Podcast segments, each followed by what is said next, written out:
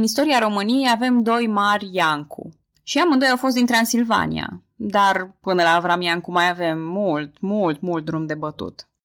La finele episodului trecut l-am lăsat pe Iancu de Hunedoara guvernator al Ungariei, al cărei rege, Vladislav al V-lea postumul, avea vârsta de patru ani. Pentru câțiva ani el s-a ocupat de treburile interne ale Ungariei, care erau și ele destule, dar visul său anti-otoman nu s-a stins niciodată. Bună, numele meu este Călina și în acest episod din istoria României vorbesc despre ultimii 10 ani din viața lui Iancu de Hunedoara, nobil influent și general strălucit. În Ungaria el avea susținători, dar și oponenți și a petrecut primii ani ca guvernator pacificând granițele și construind alianțe, mereu în slujba credincioasă a coroanei maghiare. Însă în 1447, la trei ani după bătălia de la Varna, Iancu devenise nerăbdător. Palatinul ales recent de dieta Ungariei era unul dintre oponenții săi, iar revanșa împotriva otomanilor părea să nu se mai arate niciodată. El recurge la asemenea gesturi încât um, este chiar un episod în care încearcă să-l convingă pe regele Aragonului să preia coroana maghiară, promițându-i sprijin dacă va conduce o cruciadă în schimbul ei. Dar regele refuză. Și ce să facă, ce să facă? La sfârșitul lui 1447, nemulțumit că Vlad Dracul, domnul țării românești, era în pace cu turcii, promite să-l orbească pe Vlad și să-l alunge de pe tron. El atacă țara românească și reușește să-l învingă pe Vlad, care e ucis într-un sat de lângă Târgoviște. Fiul lui Vlad, Mircea al II-lea, e capturat de boieri la Târgoviște, orbit cu fierul încins și îngropat de viu. Iancu îl pune atunci pe tronul Valahiei pe Vladislav al II-lea sau Dan al III-lea, istoria e puțin neclară în acest punct. La sfârșitul iernii, Iancu îl susține pe Petru al III-lea la tronul Moldovei. Drept recunoștință, Petru îl recunoaște suzeran și îl ajută la instalarea unei garnizoane maghiare la Chilia Veche. Cu Valahia și țara românească rezolvate, ca să zic așa, Iancu își întoarce atenția asupra banului de Slavonia, cu care se împacă în urma unei rivalități. În scurt timp trimite soli la albanezi pentru a cere sprijin într-o eventuală cruciadă. Și uite că încet, încet, încet resursele se adună. Papa Eugeniu îl sfătuiește să mai aștepte că o campanie antiotomană acum ar fi mult prea periculoasă. Și atunci Iancu îi răspunde într-o scrisoare. Citez. Ei au înrobit prea mulți dintre bărbații noștri, au siluit prea multe dintre femeile noastre și au umplut căruțele cu capetele tăiate ale oamenilor noștri. Inamicul trebuie alungat din Europa. Am încheiat citatul. În aceeași scrisoare, vedem cum gândea Ian cu războiul, spunând că puterea folosită acum în ofensivă va fi mult mai mare decât o putere defensivă folosită mai târziu. Și sincer, chiar nu cred că îl putea cineva opri pe Iancu din a porni împotriva turcilor. Toată povestea asta de a-și căuta aliați între țările vecine sau de a pune aliați la cârma unor țări vecine a durat cam un an. Practic, în septembrie 1448, el deja putea să pornească o campanie și a pornit-o cu 16.000 de soldați și un bonus de 8.000 din Valahia. El apelează și la Durat Brankovic, despotul Serbiei, cerându-i sprijinul împotriva otomanilor. Dar Brankovic nu vrea să audă de cruciadă, preferând echilibrul temporar de care se bucura încă Serbia. Drept urmare, Iancu îl tratează ca pe un dușman și pradă Serbia din mers. Oricum, el îi promite lui Brankovic la întoarcere câteva lucruri de bine. În fine, intenția lui Iancu era să facă joncțiunea cu armatele albaneze, dar Murad plănuiește să-l intercepteze înainte de a avea această ocazie. Pentru că Iancu miza pe un atac fulger asupra otomanilor, dar iată că otomanii îl interceptează la Kosovo-Polie și apar practic din spatele armatei lui, lăsând foarte puțin spațiu de manevră. Cruciații ocupă rapid poziții pe dealul Plementina, de unde să aibă avantajul terenului înalt, și își pregătesc căruțele fortificate, pe care le țineți minte din episodul anterior. Otomanii își fortifică și ei pozițiile. Timp de două zile, cele două armate se angajează în mici conflicte pe flancurile nefortificate, fără vreun rezultat concret. Reușitele cruciaților se datorează în mare parte folosirii unei cavalerii mixte, grea și ușoară, mult mai bine adaptată inamicilor turci, pentru că, după cum știți, cavaleria exclusiv grea nu funcționa prea bine. Iancu ordonă un atac de noapte sângeros asupra centrului forțelor otomane, dar nici asta nu duce la o concluzie. În dimineața următoare, Murad se decide să trimită spahii în flanc. Îi distrage atenția lui Iancu printr-un atac asupra întregii linii frontale, iar spahii de pe flancuri coboară de la terenul înalt și în haosul ce urmează, cavaleria cruciată se separă, cea grea și cea ușoară. Valahii, moldovenii și maghiarii sunt măcelăriți efectiv. Grosul armatei cruciate se retrage, iar turcii ucid pe aceia care au rămas în fortificația de pe dealul Plementina. Bătălia de la Kosovo-Poli a arătat din nou exact ce spunea Mircea la Nicopole și n-a vrut nimeni să-l asculte. Anume, cavaleria grea, tipică vestului, e mult prea înceată și prea lipsită de mobilitate contra ienicerilor, spahiilor și achingiilor turci. Imperiul Otoman nu a venit doar cu forță, el a venit cu un nou stil de luptă. Eu voi mai vorbi mult despre bătălii cu turcii și veți vedea că tacticile care dau rezultat sunt întotdeauna cele de hărțuire, atacurile de cavalerie ușoară, atacurile de infanterie, surprizele, folosirea inteligentă a terenului și așa mai departe. Dar maghiarii nu se vor putea desprinde de obiceiurile cavalerești vestice. Kosovo-Polie fusese o lecție din care puteau învăța și vom vedea mai târziu dacă au învățat-o sau nu. În fine, cam 17.000 de soldați crociați au fost uciși la Kosovo-Polie, iar Iancu de Hunedoara abia a reușit să scape.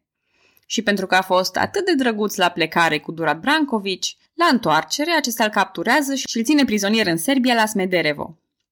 Inițial, intenționa să-l preda otomanilor, dar 100.000 de florini de aur plătiți ca răscumpărare îl fac pe Durat să se răzgândească. Relațiile cu sârbii vor rămâne pentru o vreme foarte reci, dar lucrurile se remediază printr-o pace la 1451. Regele Bosniei și Bogdan al II-lea, voivodul Moldovei, se declară în continuare aliația lui Ianco și nu se dezic de el. Pe plan intern însă, nobilii maghiari sunt tot mai suspicioși cu privire la intențiile lui Iancu, ce nu pare nici chiar acum, după o nouă înfrângere, să slăbească frâiele puterii interne din Ungaria. Mai ales că Ladislav postumul mai crescuse, Putea și el să fie destul de suspicios. Și tocmai de aceea el ia niște măsuri pentru a limita puterea lui Iancu. În 1453 Mehmed capturează Constantinopolul și pune capăt Imperiului Bizantin. Acolo el a primit supranumele de cuceritorul. Un an mai târziu, acoperit de glorie, Mehmed va asedia cetatea Smederovo din Serbia. Iancu decide atunci să intervină și-și adună armatele la Belgrad, forțându-l pe Mehmed să ridice asediul. Armatele otomane sunt înfrânte la Crușevac. Dar Iancu nu-și rezolvase încă problemele interne, iar baronii maghiari îl acuză de abuz de autoritate. Pentru a aplana conflictul, Iancu decide să renunțe la câteva cetăți și să se alieze cu vechiul său rival, contele Ulrich de Celje. Astfel, fiul lui Iancu, Matia sau Matei, cum doriți să-l numim, se logodește cu fica lui Ulrich, Elisabeta. Pare a fi un moment de respiro pentru Iancu pentru a-și rezolva poziția internă, dar e un moment care nu durează prea mult pentru că Mehmed decide din nou să trimită o forță otomană împotriva Ungariei. Și aici e o problemă, pentru că Vladislav al II-lea al țării românești e de partea lui Mehmed. În 1445 el oprește comerțul cu Brașovul. Iancu intervine și le promite brașovenilor că va porni din nou comerțul. Acum, nu știu dacă voi mai țineți minte, dar pe Vladislav, reprezentantul dăneștilor, chiar Iancu l-a susținut la tron. Și totuși Vladislav, acum spune că oprește comerțul cu Brașovul, face diverse acte de răzvrătire, inclusiv atacă făgărașul și arde o serie de sate ale sașilor. Și, practic, se întoarce împotriva vechiului său aliat.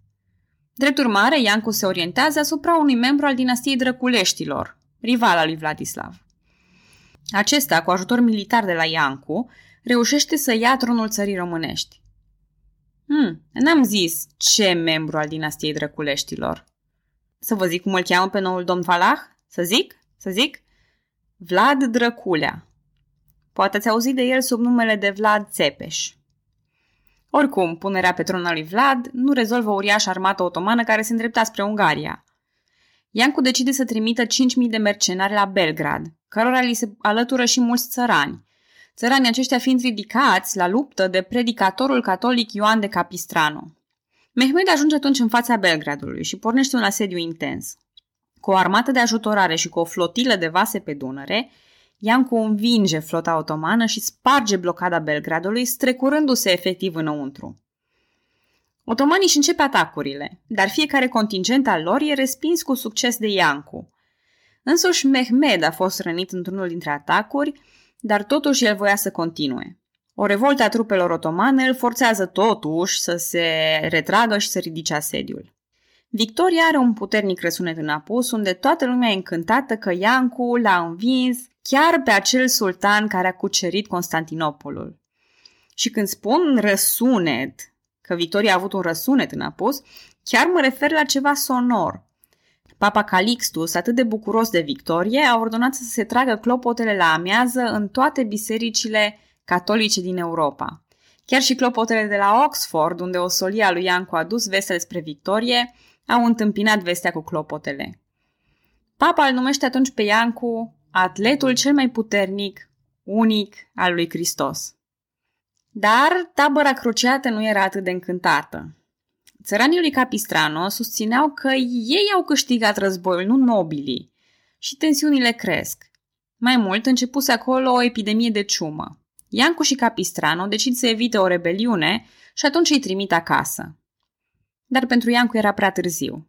Era deja infectat și a murit de ciumă la 11 august 1456. Înmormântat la Alba Iulia, până și sultanul Mahomed i-a dus un omagiu. Cu toate că a fost inamicul meu, la moartea lui m-am întristat, pentru că lumea nu a mai cunoscut niciodată un asemenea om. În lipsa lui Iancu, nobilii îi conving pe Ladislau Postumul să ordone decapitarea lui Laslo, fiul lui Iancu. Fiul cel mai mic, Matei, ajunge în închisoare. Un război civil îl obligă atunci pe Ladislau să se retragă în Boemia, unde îl ia cu el și pe Matei. Soția lui Iancu, Elisabeta Silaghi, organizează armatele fidele lui Iancu, ca Fulvia, dacă mai țineți minte, pentru Marc Antoniu. Și armatele acestea pun capăt războiului civil. Nobilii care au complotat împotriva fiilor lui Iancu sunt uciși la ordinul Elisabetei.